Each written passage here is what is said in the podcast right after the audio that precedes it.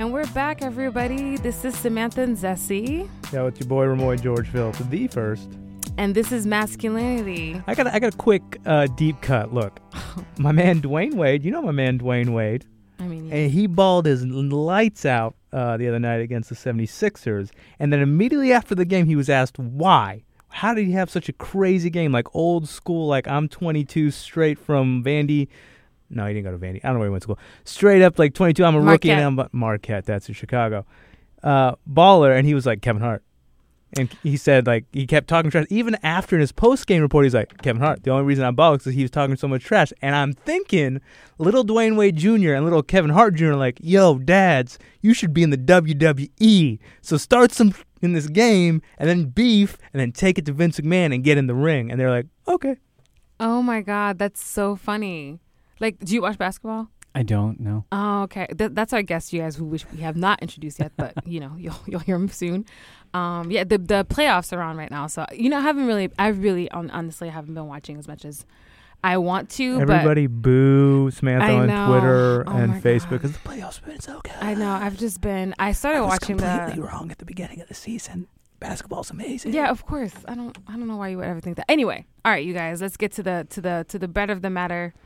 Yeah, and don't know that if that's is, uh, expression. I think we're talking about compassion today. Hot word that doesn't Mhm. get talked about much. Uh, we don't allow ourselves as an American bootstrap masculine community or in society to talk about compassion, but it's a it's a word we really do need to start connecting to masculinity. And today we have Justin Lioi, correct? Justin Lioi on the show today, who, among other things, yeah, is he's trying to connect men to compassion. Um, now, Justin is a counselor here in Brooklyn who works primarily with men. Um, for those who listened to one of our first episodes ever, season one, we had Yuval Moses on from the Crime Victims Treatment Center here in New York, and Yuval had an eye-opening conversation with us about men being survivors, being victims, like surviving trauma of like violent crime, even sexual crime. Uh, now to bring this all full circle, Yuval was our connector to Justin here, and I think there will be some of the same remnants from that first conversation with Yuval here in today's conversation. So thanks, Justin, for joining us on the pod today. Thank you so much for having me. It's been great being here after listening to you all both so much, so long. Oh, thank you, thank you, thank you. Yeah, It's my thing. It's my wheelhouse. So yes, Oh, when I hear people doing it, I want to be there. So Fair. First off, like, so what had you? I mean, I know we talked a little bit about this, but can you just let us know, let the listeners know, what had you start working with men? Sure. My my background was actually I was all set from a kid going into college to be a performer. I was, went to school for music, uh, singing, dancing, lots of places around uh, around the country, and I I did a lot of Shakespeare in basements in the Lower East Side. And in order to make money, I was teaching something called Music Together, um, which is an early music class for uh, kids from birth through four, five, six, and it was it was all mixed age, which meant that I got to see a lot of family dynamics happening, and was pre- got pretty fascinated with how people responded to things, how kids got parents' attention, how parents tried to to help out, and where blocks were in that, and and I, I I could intervene only so much. I could put a drum in the middle, and suddenly we can get some families together. But if something was deeper than that, um, we needed something more. So I.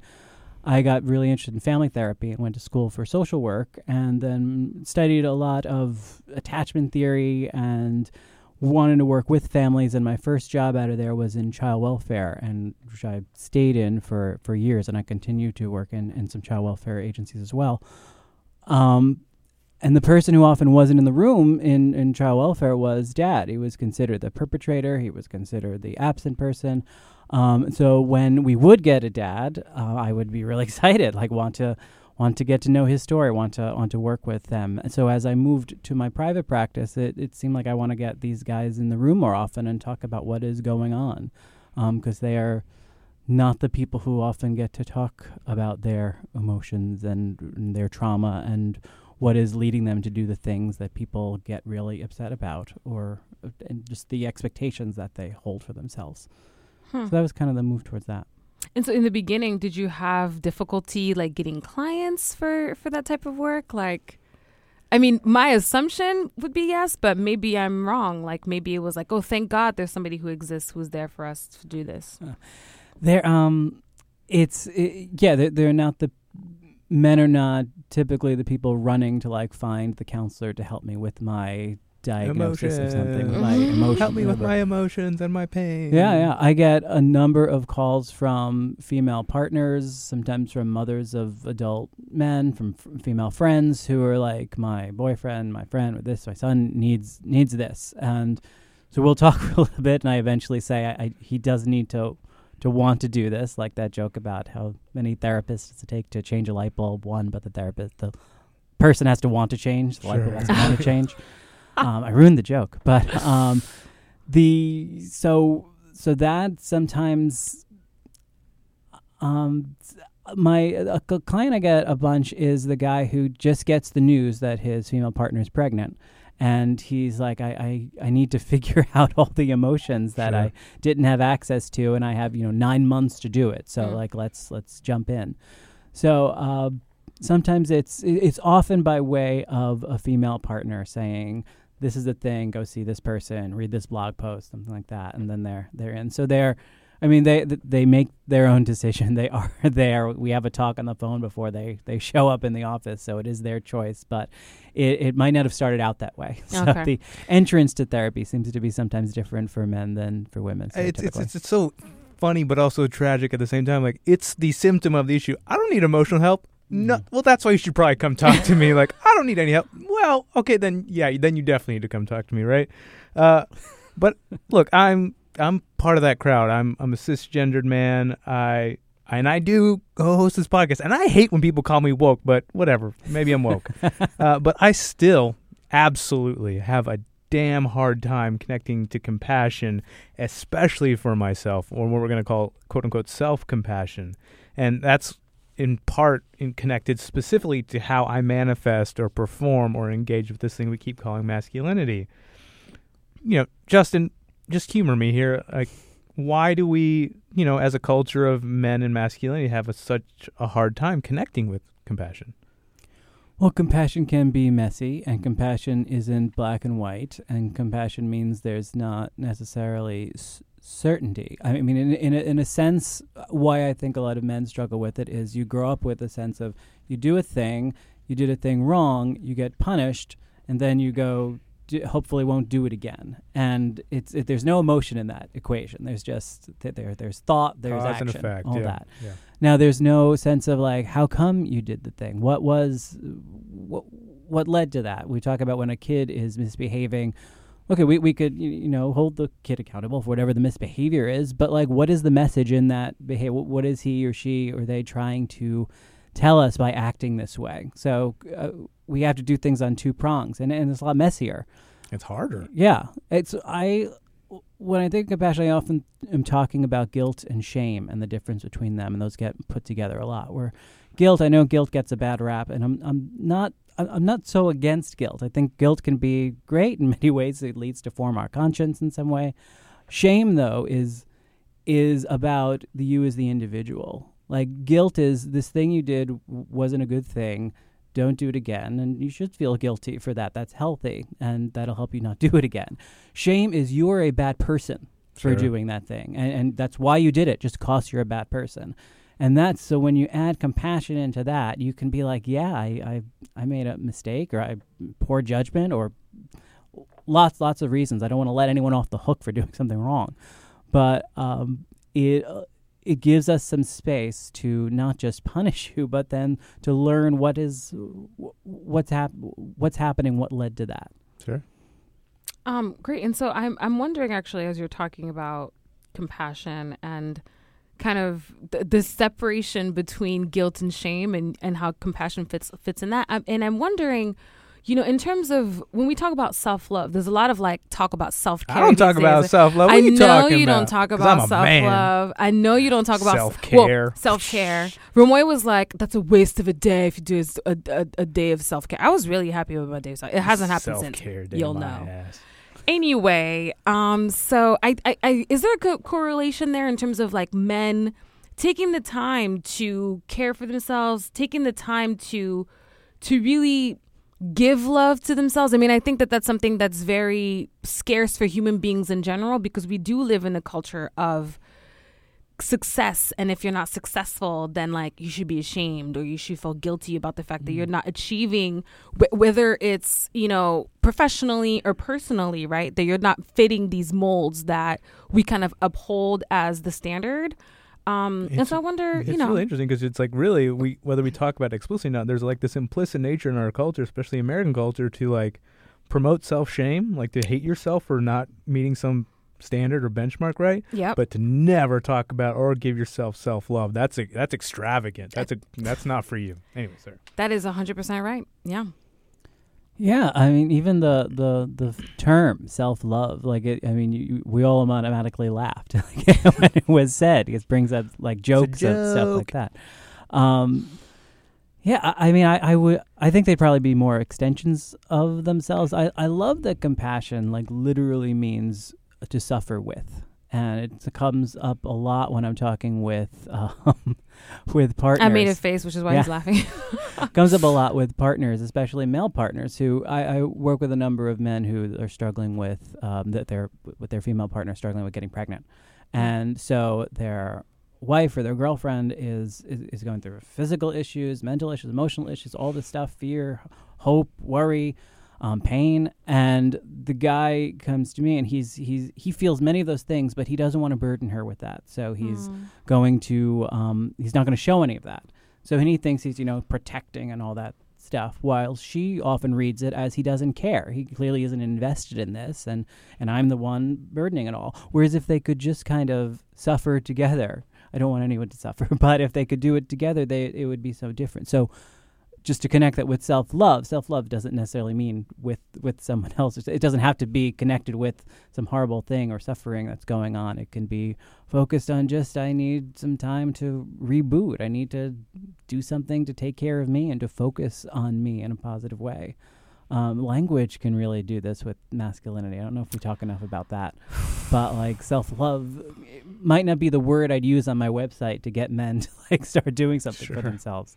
But should um, brainstorm some yeah. of these days what words you would use we we could. like there that. was there was a great study done in January in the UK, so it might be a little different with the wording, but like Mm. what men respond to and what they don't in terms of that. mental health. yeah Mental health is a word they don't respond to. okay good to know i actually Stress just started working on stress. it yeah stuff place um anyway uh so so you have three foci um which are angry men uh unassertive dudes or guys and um and um and dads right wait no is it yeah, yeah. yeah and dads yeah. okay so I usually say new dads, unassertive men, and angry guys. New dads, Yeah. that's right. Okay, so how does this like work of self compassion and self love felt like work when you're dealing with like angry guys?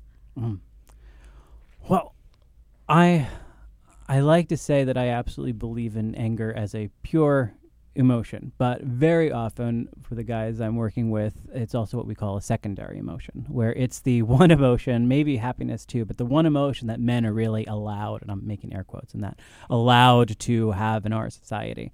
Um, which means that it plays the the role of then holding all of the other emotions that you don't get to have. So yeah, it looks really angry, but that doesn't mean that he's not feeling uh, scared to death, feeling um, sad, feeling ashamed, feeling guilty, feeling embarrassed, all the other things that is going to come out in that way.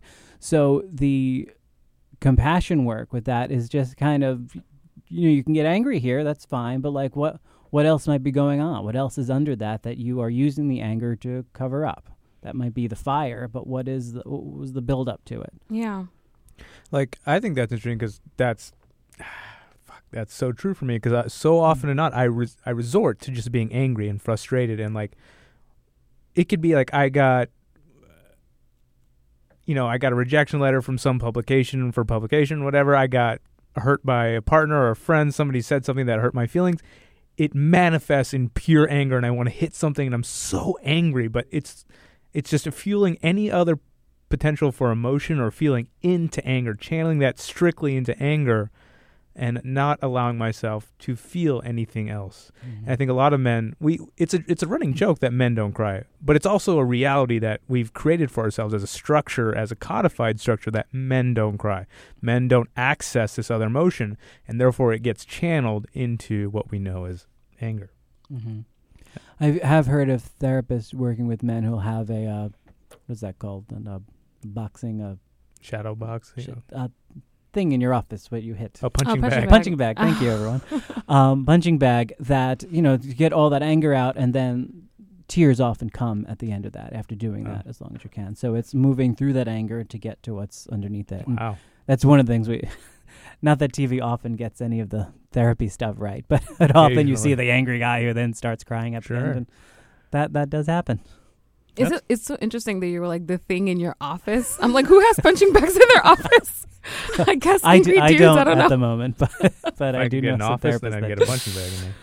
Uh, Wow. Well, speaking of like punching, uh, you know, there's this definite ma- manifestation in masculinity where masculine equals hero, and we've talked about this ad nauseum about like TV shows and movies kind of promoting this this trope and this tradition. Um, and heroes always have to be like saving someone else. The hero would go as far to like sacrifice themselves in order to save someone else, be that hero. Um, but you do a lot of counseling with men in regards to being fathers. So when you're with a client, how do you kind of take apart that initial heroic, like sacrificial masculinity that tradition in order to rebuild a masculinity that has the the, the foresight to understand that as a father you have to invest in your own emotional stability um, that you have to give yourself love and compassion first in order to be the best hero for your kid your family your partner. Like the old tradition says you just sacrifice everything for your kid and your partner and that's it yourself included. But how did that how do you shift the paradigm where it says focus on yourself more just as much as your family and your Hmm. circuit part of it is you know, they're in the room with me, so there's something that isn't working, and th- they've uh, often admitted that at least. So the idea is we're we're then taking that apart, and and one of the things we're thinking of with parents is. You, you could you could teach whatever you want. You could say whatever you want, but your kids are learning the most from watching you, from how you're modeling. So, are you modeling this person who is the hero who does who sacrifices everything for everyone else? Well, your kids, your sons as well as maybe your daughters, are going to grow up and think that is what an adult does, and that's what I'm going to do. So, do you want your kids to do that when they grow up? And and, and maybe you do, but if you if you don't, because you know that it's killing you, and that you're now sitting in a therapist's office because you're trying to figure out like why you're having this weird physical thing that the doctors can't figure out, or why you're so angry all the time. You don't have to pass on that legacy, and the way to do that is by modeling the compassion, by modeling sadness, by modeling anger. Like I know a lot of parents who don't, I, I'm going to get don't get angry in front of my kids. I won't cry in front of my kids. We won't, we won't fight in front of the kids. Okay, well then, how are your kids going to learn how to be sad? How are your kids going to learn how to get angry in a healthy way? How are they going to learn how to have a healthy fight with the person they love? Like, yeah, I mean, there are times you have the kids go out of the room. I'm not saying no boundaries at But all. sure, like you can, yeah. you'll it'll teach a kid how to like harbor or not harbor, but like again diminish certain feelings, and then privately let them manifest or exacerbate into something else that is way more problematic than initially. And I think this modeling thing of what is healthy is very key because I didn't have that growing up, and I Mhm. feel in the moment thinking like shit.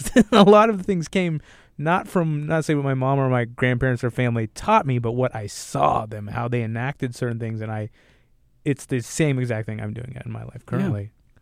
And the thing is, you you take it on as something's wrong with you as a kid. So if you're 15 and something happens to a friend or a relationship, and you're you, you want to cry, and you've gone 15 years with seeing your dad never cry, your impulse to cry is like something's wrong with me. I need to hide this thing from everyone else, especially dad. But like I cannot show this, and then it just it just reinforces it, and that comes out somewhere else, and often in anger or or self harm or, something else, because you're you, these things are just so unacceptable because I can't show them and then we're back in the shame wheelhouse again. Real quick, can you give us examples like what is self harm? Self harm. I mean, self harm could be literally suicide. It could be um, cutting oneself. Um, it could also be just Could it be as like something as as like too much drinking, too much smoking, Mm. too much eating? Like, it, I I just wonder like. Yes, they're not. I'm not trying to diminish those the suicide and stuff in the extremes, but self harm can be so like normalized that we don't even see it. It could be Yeah. something that is so problematic and so, but a tradition that we've made normal that men partake in, as you know as their outlet for their frustrations mm-hmm. or their pain or from their wives or so Yeah. on and so forth. If you're doing anything to regularly ana- anesthetize, I'm not going to say the word right, Yeah, anesthesia, anesthetize yourself through binge watching some TV show, through drinking, through getting wasted, through drug use, anything that is trying to push away those unacceptable shaming feelings, I would call that a form of self harm, absolutely. What about okay? This might be a little bit far out there, but what about emotional self harm? Same Is way. that a thing? Sure. So like I'm thinking like so I beat myself up a lot, right? And I feel like that's something that I've just always done, like the guilt, the shame, the whatever. And I think, you know, I used to think that I was like the only person that did this, but apparently everybody else does it too. So, you know, I'm thinking to myself, I just wonder like, you know, when we're thinking about I guess kind of the things that we tell ourselves about who we are and what we do, like do you deal with that as well? Well, the um, the beating oneself up comes up a lot. That goes back to the punishment versus the compassion. The like, y- you can beat yourself up, and maybe because that's how you were raised. W- when something happens, you get punished. You beat yourself up. You get beat up, or you get punished in some way, and then you're absolved from the sins, and now you're now you're okay again You're until it again. happens again. Hmm. Or you can be like, yeah, yeah, you could spend the energy beating up on yourself, or you could spend the energy like thinking about like, yeah, it's it's. I like the analogy. Um, um, it's not mine, and I can't remember who it is, but of like a like a crying baby. When you have a baby that is screaming and crying and all this stuff, you don't you don't punish it. You you you hold it. You Mhm. comfort it. Mhm. Um, and why don't we do that same thing for ourselves? And that might not sit well in a masculine world, but like, why not like treat yourself the way you would even the most, the, the, the most macho guy would treat his his his little you know three week old baby. You would Hmm. hold hold it, hold her, hold him, hold them, and and take care of them and comfort them. Hmm.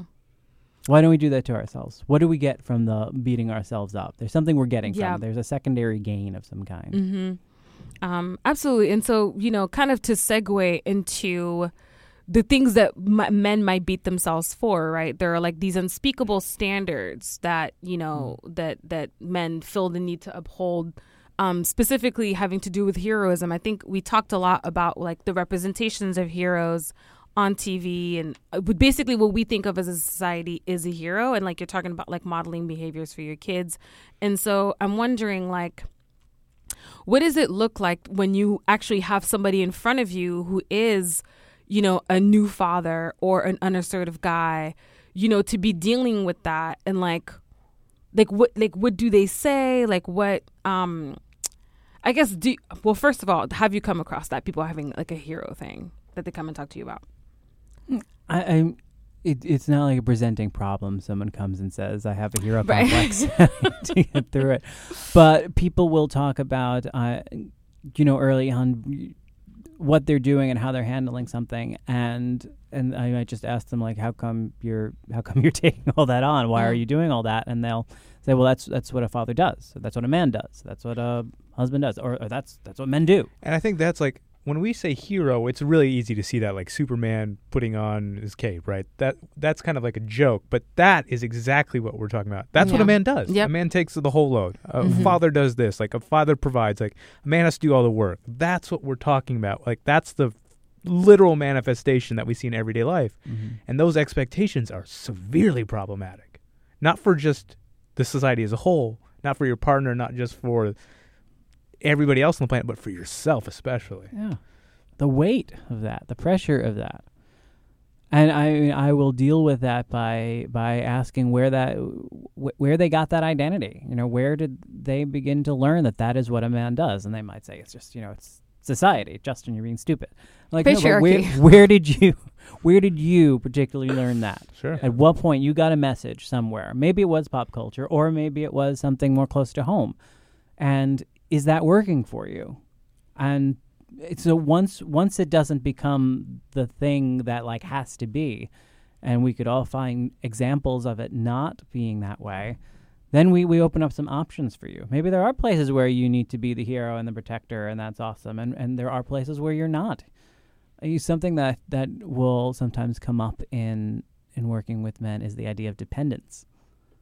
Because you have lots of people who are dependent on you. Yeah. What would it feel like for you to be dependent on someone? For you to really want someone to take care of you? Like what is Oof. what does that feel like? I love it. What is the ro- response or pushback? Yeah, oh, there, there's pushback right away. I mean, the first time it's brought up, it's that just makes like, me like I'm literally Oh feeling God. uncomfortable. Like if you were to ask me that, like I'm feeling that right now. I'd be like, "F you, man. I don't need to depend." and there's on the anger comes yeah, up. exactly. Sure.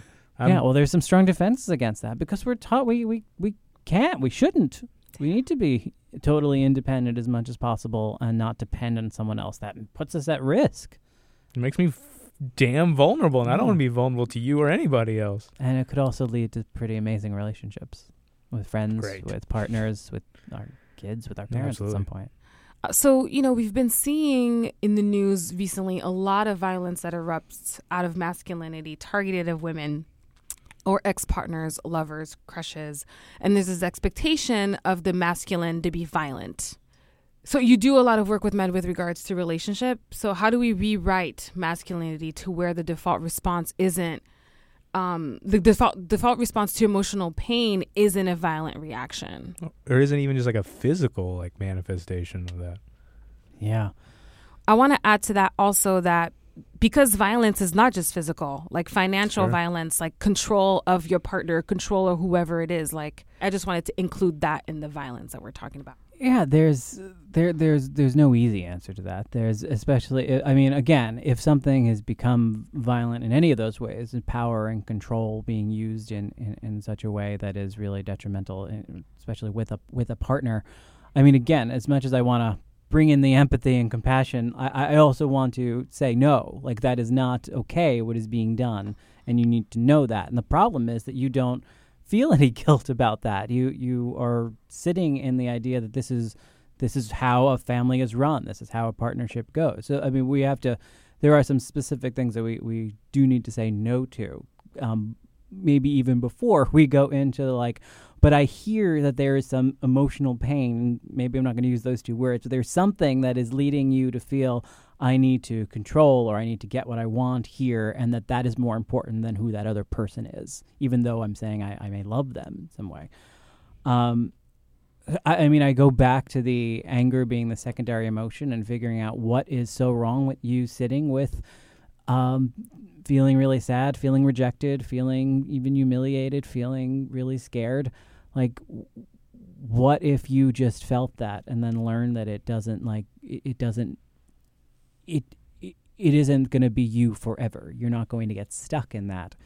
But if you spending all this time fighting against feeling that way, you are not going to have good relationships. You're not going to have good good interactions with people in a deep way.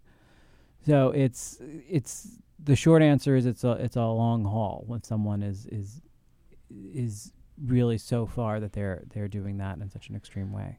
I don't know if this is particularly masculinity, but f- let's just humor me here. Like, do a lot of men bring rightness in, like rightness and righteousness into into the room? In the sense, like, here's what I'm asking.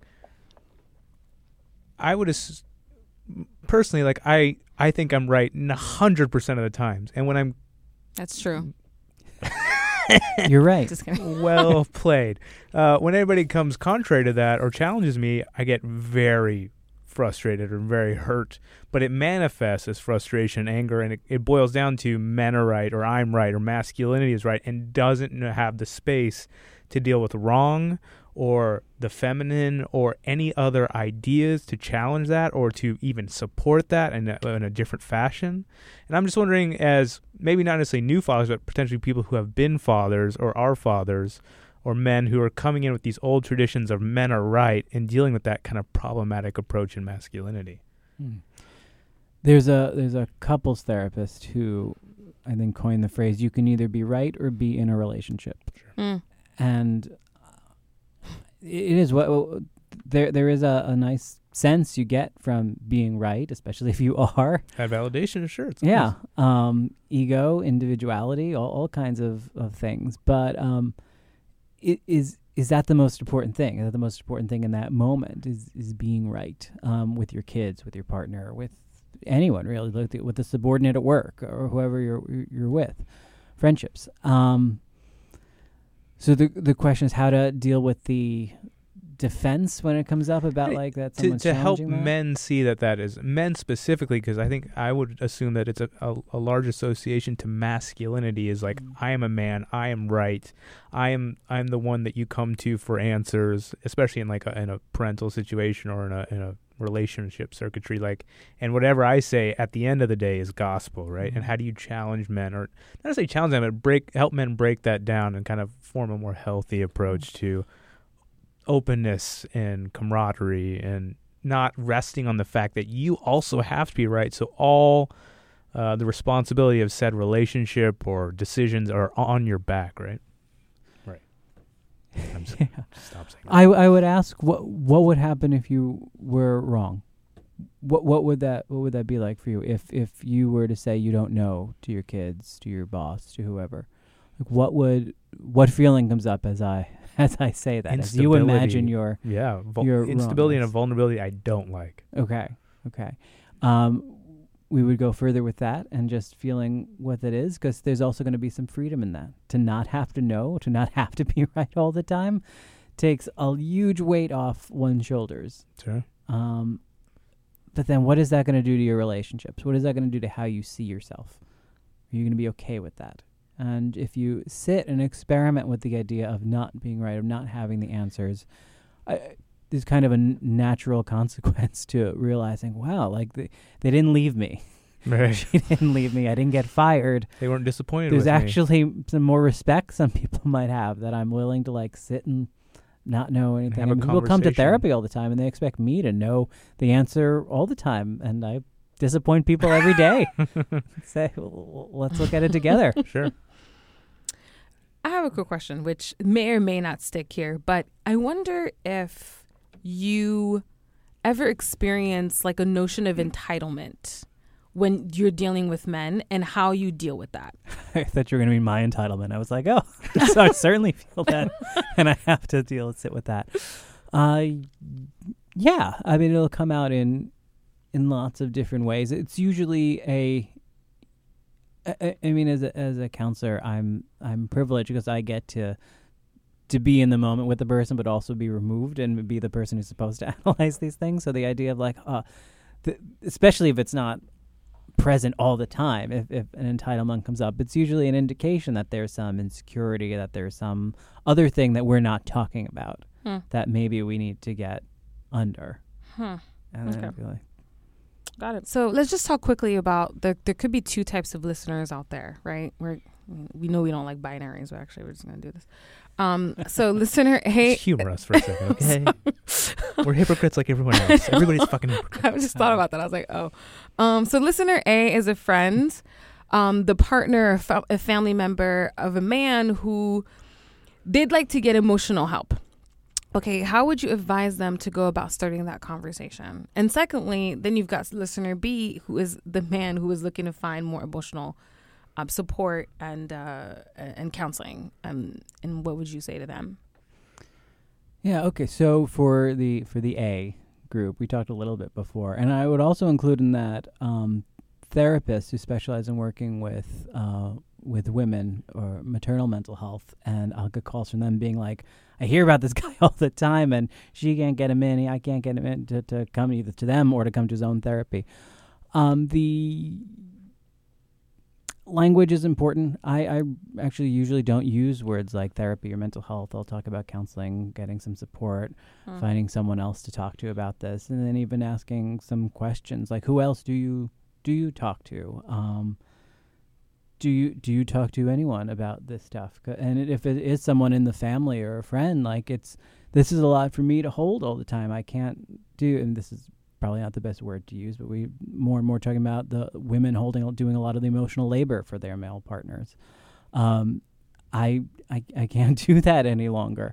Um, and for me or for the kids, we need you to like to talk to someone, not because you have a mental illness, not because there's something we're gonna di- someone's gonna diagnose you with, but just to to get a to get a sense, is to get some new coping skills, to manage stress in ways. When and when I'm talking to people on the phone, men, about possibly coming in, they're like, "Oh, how do you work?" and all this stuff. I mean, it's I'll talk very simply. I don't go all emotional on the on the phone as much as we're talking about. There's there's patterns that you've been using to deal with stuff and you're telling me now that they're not working and we will look at those patterns. We'll challenge the ones that aren't working. We'll keep the ones that do and and we're going to go on that journey. We'll figure that out together. Um, one of the wonderful things about the internet, because there's a lot of things that aren't wonderful about it, is that therapists more and more are right have these huge websites with blog posts, so you can like spend a lot of time getting to know. Justin has quotes, plenty uh, of good ones. thank you. Getting to know a therapist, to know how they work and whether you would jive with him or her or them, and then you can decide that. I mean, don't take five years exploring because that's one way of putting it off. But like, take some time to read all that to be like, okay, I think I want to know this person, and tell the therapist on the phone, like, I'm. This is new to me. I'm really uncomfortable.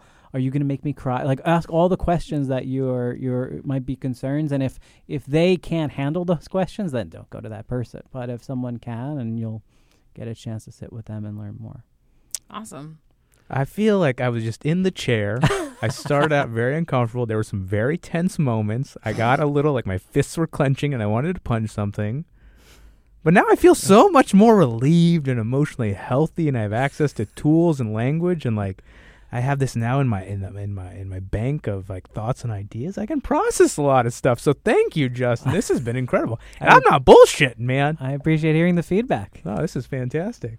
Um, so we t- you quickly uh, self plugged, shamelessly self promoted without even meaning to. But I'm gonna I'm gonna take it to the next level. Your blog posts and you have ebooks and you have your website that has so many incredible information and is really a wealth of resources for potential you know men who are looking for counseling, but also for men who are going through counseling or just doing self help themselves. So where can they find that at? Any more information or anything else you want to plug? Sure. I mean, my website is parkslopetherapist.com, and I, I see, I even get to talk about this and how it can be helpful for some men, but I see a lot of men online as well through something. It's not Skype, but it's like Skype, but HIPAA Gotcha. compliant. And um, so people, some people want the that little more of a distance, Sure. but it's still, I mean, the research is showing us more and more it's just as effective. But um, that's all up there on the we- on the website. So parkslopetherapist.com. Yes. Cool. Beautiful. I mean, this has been really wonderful. Thank you so much for coming. Thank you for sharing your wealth of knowledge. I feel, I mean, I'm not a dude, but I feel like I got a lot out of what you said as well for myself and for the people in my life. So um, I hope that you listeners out there did too. Send us some questions. Like if you have any questions for Justin, if you have any questions for us about this com- about this conversation, if you have any comments, uh, our social media. Uh, Facebook is going to be at Masculinity Pod. That's with a K, and Masculinity Podcast on um, Twitter. Uh, that's reverse. Masculinity Pod on Twitter and Masculinity Podcast on Facebook. And of course, Masculinity Podcast at whoistheo.com is our email. So thank you guys so much for listening. My name is Samantha Zessi, My name is Ramon George Phil. Be first. and this is Masculinity. Ciao. Peace.